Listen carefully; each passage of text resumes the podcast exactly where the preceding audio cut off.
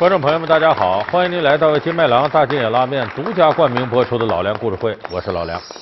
我们上一期节目给大伙儿说了四大美人里的王昭君，这里边咱提到了王昭君呢，虽然说为和亲做出巨大的贡献，但是她的这个结局啊，和那三大美人一样悲剧收场。结果有的观众朋友不服气了，在网上留言说：“不对，老梁你说错了，怎么那三大美人跟她一样都悲剧收场啊？”貂蝉是后来下落不明了，说关公月夜斩貂蝉可能挺惨啊。说你这个杨贵妃最后上吊死了挺惨，人家那位四大美人之首的西施，人家下场可挺好啊，跟心上人士大夫范蠡两个人泛舟五湖，后来这范蠡被称为陶朱公，做买卖赚了大钱了，那等于当时的比尔盖茨，世界首富啊。这俩人又是爱情合理的归宿，又日子过得好，你怎么能说西施是悲剧的收场呢？其实你是不懂，西施确实是个悲剧人物。这就如同我们现在说谁谁谁那日子过得好，富可敌国，不见得他就不是悲剧，因为内心的这种寂寞和遗憾是物质难以排遣的。为什么我这么说？因为西施的一生身不由己，她是爱范蠡，最后也跟范蠡在一块儿了。但是西施的一辈子是被范蠡利用的一辈子，是被范蠡绑架的一辈子。就是范蠡利用他的爱情绑架了西施，而西施最后心底的遗憾也可能在这个问题上挥之不去。所以咱们这期给大伙说说西施是怎么被心上人范蠡绑架的。越女西施貌若天仙，增半分咸鱼，减半分则寿。身带复国使命，深入敌营，居然是被绑架。郎才女貌，亦师亦友，乱世中的感情能否善终？本是仇敌，却生情愫，是历史的真相，还是后人的杜撰？救国女英雄最后的下场竟成谜案。本期老梁故事会：被绑架的西施。要了解西施呢，离不开三个男人，哪三个男人呢？头一个是越王勾践，第二个是吴王夫差，第三个是士大夫范蠡。这个历史掌故呢，咱学过中学历史课本的都知道啊。这个吴越两国世仇，夫差呢给上辈报仇，灭了越国。灭了越国之后呢，这越王勾践这个人呢，能屈能伸，就说我怎么能留我一条活命，留得青山在，不怕没柴烧呢？哎。自己主动提出来，说夫差，你不杀我，我和我夫人，我们两口子带上我的大臣，就等于我家奴吧，士大夫范蠡，其实就等于国王、王后、宰相，我们仨到你这个吴国，给你当奴隶，天天呀给你喂马、牵马，给你扫院子干嘛？甚至你上马往这一跪，踩着我这后背上去了，干这活。勾践。知道寡人此次出征为的是什么？争霸天下。知道就好。齐国虽强，但是寡人一定要让他们看到我吴国的厉害。哦，上王一定旗开得胜。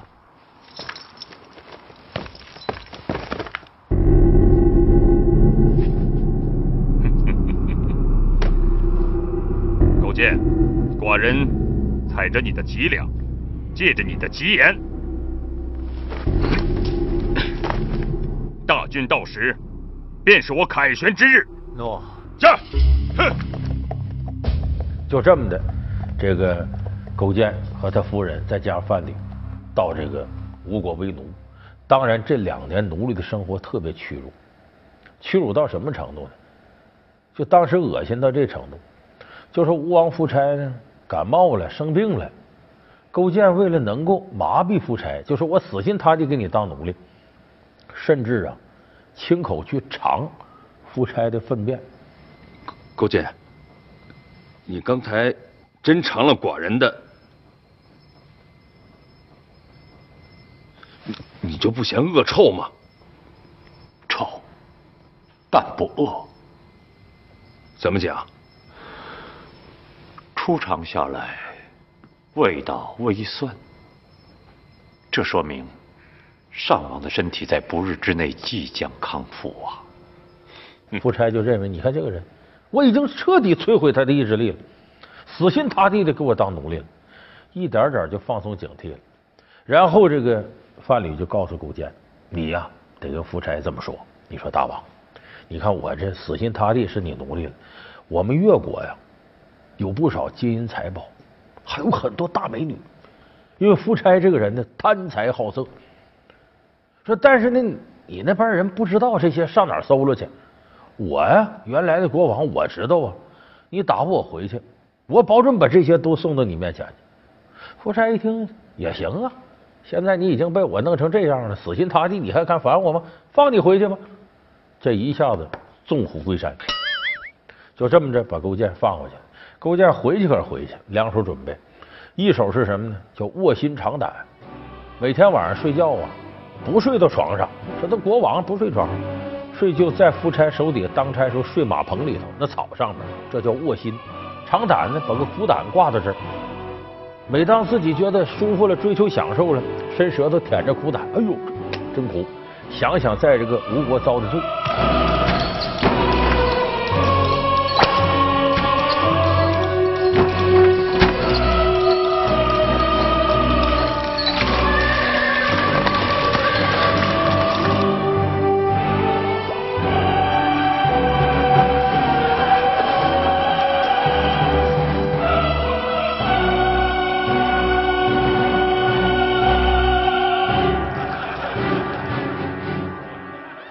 另外一方面，厉兵秣马，偷偷摸摸底下打造兵刃，准备复仇。可是呢，这个时候吴国还很强大，怎么麻痹夫差呢？咱得说话算数啊！我得把金银财宝、美女给你送去。金银财宝好弄，这美女可不好弄。为啥？这夫差也是吃过见过的人啊，战胜国的国王，人家什么漂亮姑娘没见过呀？你说你这进贡美女，是说自古吴越之地多美女。就我们现在说说苏杭多美女一个道理，但其实你琢磨琢磨，找这个美女要求太高了。不光是能够以美色呢诱惑夫差，更主要的是你把她打发过去呀，她等于肩负着潜伏的重任，跟余则成似的。你到那怎么能够诱惑夫差，让他能够干一些啊骄奢淫逸的事儿，同时呢把情报还能传递回到这越国呢？这不容易，这其实等于是变相的女间谍。所以这人首先得漂亮。上上下下就找，哎，这个时候呢，有人说，说是在这个诸暨啊，西施的老家浙江诸暨，说诸暨有个美女，说这美女特别漂亮，说漂亮到什么程度呢？她在河边啊洗衣服啊，这河里不有鱼吗？这鱼游到这儿，一抬头看着这个美女了，看呆了，都忘了使劲游了。看着看着，嗯，衬底儿了。说这叫沉鱼，说具有这样的美貌。这一传十，十传百，范蠡听说了，说这事儿我得亲力亲为，我得看看他有没有这个潜质当女间谍，漂亮成什么样。他就来到诸暨这边了。这次选美啊，是千里挑一，选中的姑娘是要进贡到太湖北面的吴国的。我母亲在吴越之战中被砍掉了一条胳膊，我们是亡国奴啊。割土地纳钱粮，如今还要向吴王进贡美女。如果真的有人想出了这样的美人计，这个人啊，该杀。范大夫，这样的美人胚子，五百年出一个，是很漂亮。敢问姑娘的芳名？民女西施。先生好像是从会稽山都城而来，何以见得？我见过你一回，你是王后的贴身侍女。先生不会是来选美的吧？在下便正是你刚刚想杀的范蠡大夫。其实一看第一印象对范蠡不错，就这么着，范蠡把西施带回来了。带回来得过哪一关呢？越王勾践的夫人，岳夫人。岳夫人得看看呢，这丫头行不行啊？一看，小模样不错，漂亮，确实漂亮。可再看言谈举止，从上下打量打量，直晃脑袋，不行。说我们这伺候夫差两年了，知道这个孩子入不了法眼。说为啥呢？你看啊，这孩子有毛病，什么毛病呢？脚太大。这个四大美人啊，故老相传是各有各毛病。貂蝉耳朵小，所以呢戴大耳环遮一遮。这西施脚大，王昭君呢有点窄肩膀，所以披斗篷遮着。杨玉环、杨贵妃呢有狐袖，所以温泉赐浴华清池，叫温泉水滑洗凝脂，往里放香水干嘛？遮着这味儿。四大美人各有缺陷，就没有人是十全十美的。那么这西施脚大怎么办呢？这一说，当着众多女孩选上了好多人，哎呦，把西施给臊的。这时候范蠡说：“不忙不忙，你放心，夫人在我手里头调教，这不是事儿。”转回头带着西施，他干了件什么事儿呢？你别穿你那草鞋了，在大街上走跟盖印章似的，换鞋换什么？木屐，什么叫木屐呢？俗称塌了板儿。咱们看日本人，哎，女人穿的木屐，男的也穿。这个在春秋战国时候就有。这木屐呢，相当于现在的雨靴、雨鞋。为啥？它跟儿高，下雨天你走时候穿，脚不脏。而且木屐就跟咱们现在的拖鞋、人字拖似的，你穿那个鞋不跟脚，不可能大踏步跨开。所以它都是小碎步。所以你日本女人，你穿着和服倒小碎步，你看着摇曳生姿那么好看。所以这时候范蠡给他设计，你呀改穿木屐，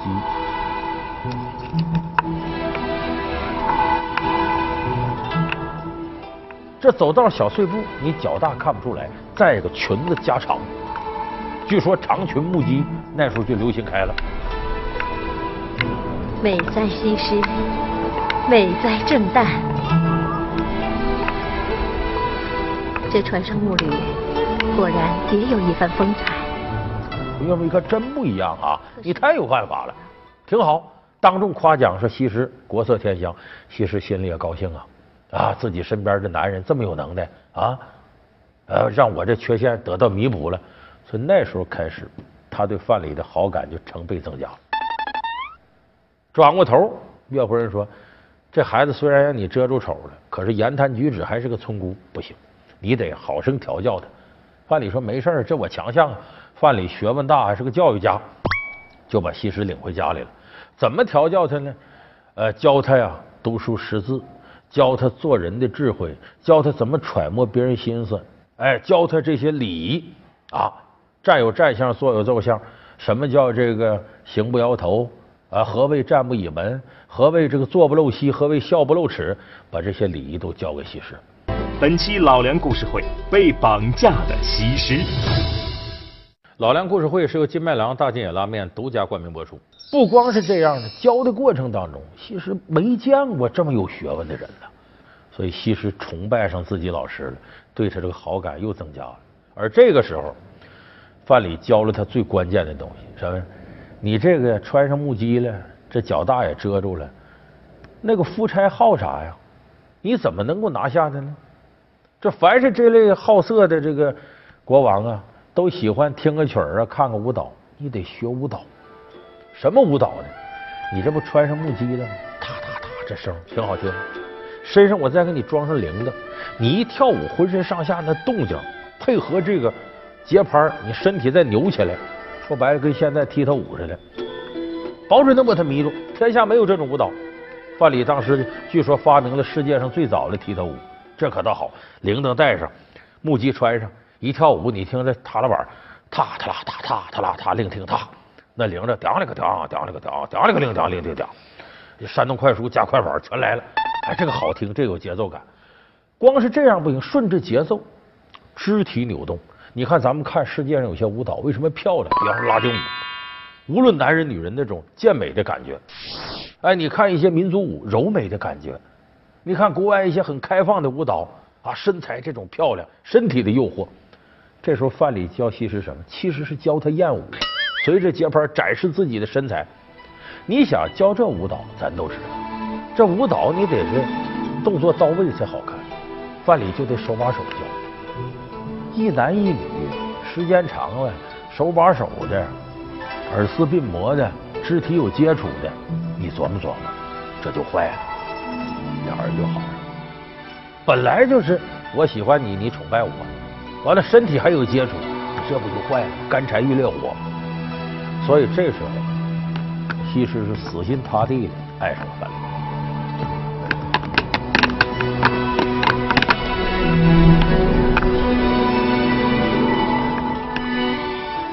那么从这上开始，西施的悲剧开始，就是他现在对范蠡的爱情呢，不仅仅是两个人的事儿。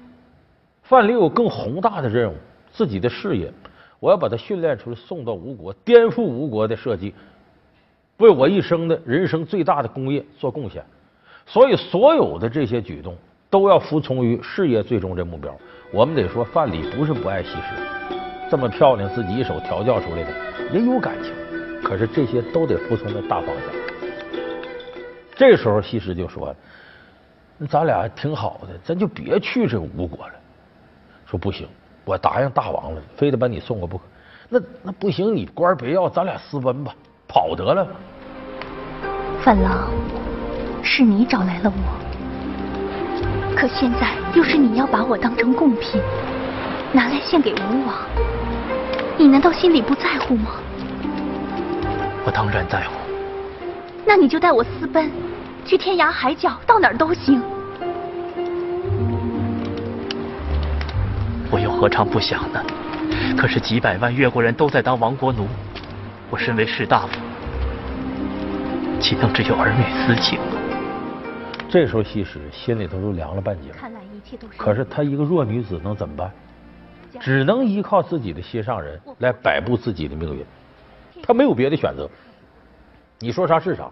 范蠡这时候还给他灌心灵鸡汤，哎，你将来就复国英雄了，你就流芳百世了。再说到那时，你弄他个五六年，把夫差弄死啊，咱把他天下拿过来，我第一时间就接你去。那是咱俩神仙眷侣在一块过日子，哎呀，美好的不可想象。大灌心灵鸡汤，西施没别的选择，只能认了。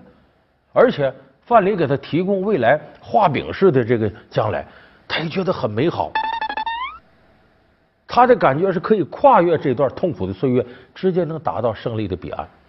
靠着这种精神麻醉，西施撑下来了。回过头，训练完了，把他送到这个吴国。这夫差一见着西施，迷上了。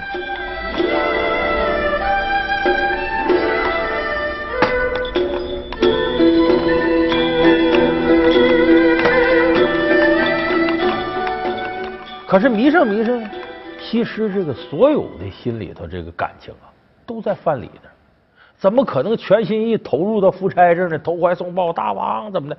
所以呢，只能是强颜欢笑，敷衍啊，对付事儿。偏偏呢，正中夫差下怀。为什么呢？夫差是个很自负的国王，征服欲极强。就说你这。一匹马到我手里，骑着骑着很听我话，没意思，不要他。来一匹烈马，上下撂蹶子，哎，这男人的感觉出来，我非得把你制服不可。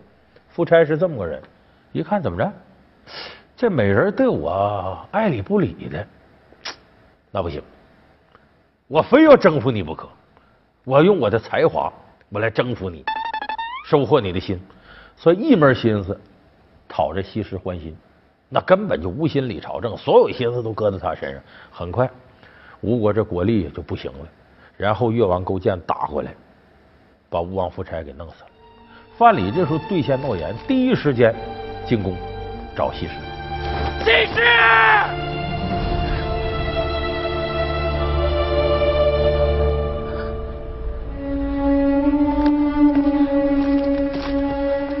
这时候俩人呢，都七八年过去了。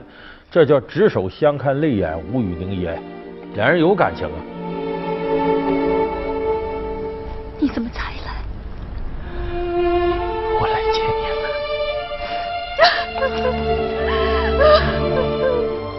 可是这个时候，西施的心态发生很大变化。咱们现在有句很矫情的话嘛，叫做“人未老，心已沧桑”。咱看不少那个台湾电视剧啊，“人未老，心已沧桑”。我一直是这样子的。就这种，经常有这台词儿，这是西施真实的写照。他岁数并不大，这时候二十多岁，怎么叫心已沧桑呢？所有的繁华都看过了，大世面都见过了，他自己想想，我那么美好的感情，说我为了国家牺牲，我这么些年跟一个我不爱的男人在一块，很屈辱的接受他，而我爱的人这么多年回过头再接我，感觉上好像还能接上，接得上吗？我已经不是过去的我，你也不是过去的你。绿酒朱唇空过眼，微尘缘字化微尘。明朝我即今朝我，昨日身有此日身。这种感觉非常复杂，五味杂陈。范蠡呢就把西施呢带回来了，可带回来出现很大变故。为什么呢？有个人呢出了贼心眼儿，谁呢？越王勾践。勾践当初呢把西施送走，心里都老不是滋味。若不是这个。国仇家恨，这么漂亮美人该是我的，怎么能给夫差呢？让他糟蹋这几年，但现在把他灭了，这美人可归我了啊！作为我的战利品，而且现在西施是越国上下出了名的复国女英雄，她更应该归我啊！跟我这复国男英雄在一块儿，所以动了这念头，就打算呢横刀夺爱，从范蠡手里边夺回来。至于西施嘛。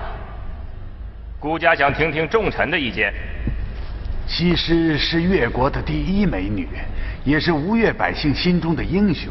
她的历史功勋将载入史册，千古流芳。因此，臣斗胆奏本，恳请吴越君主册封西施为贵妃娘娘。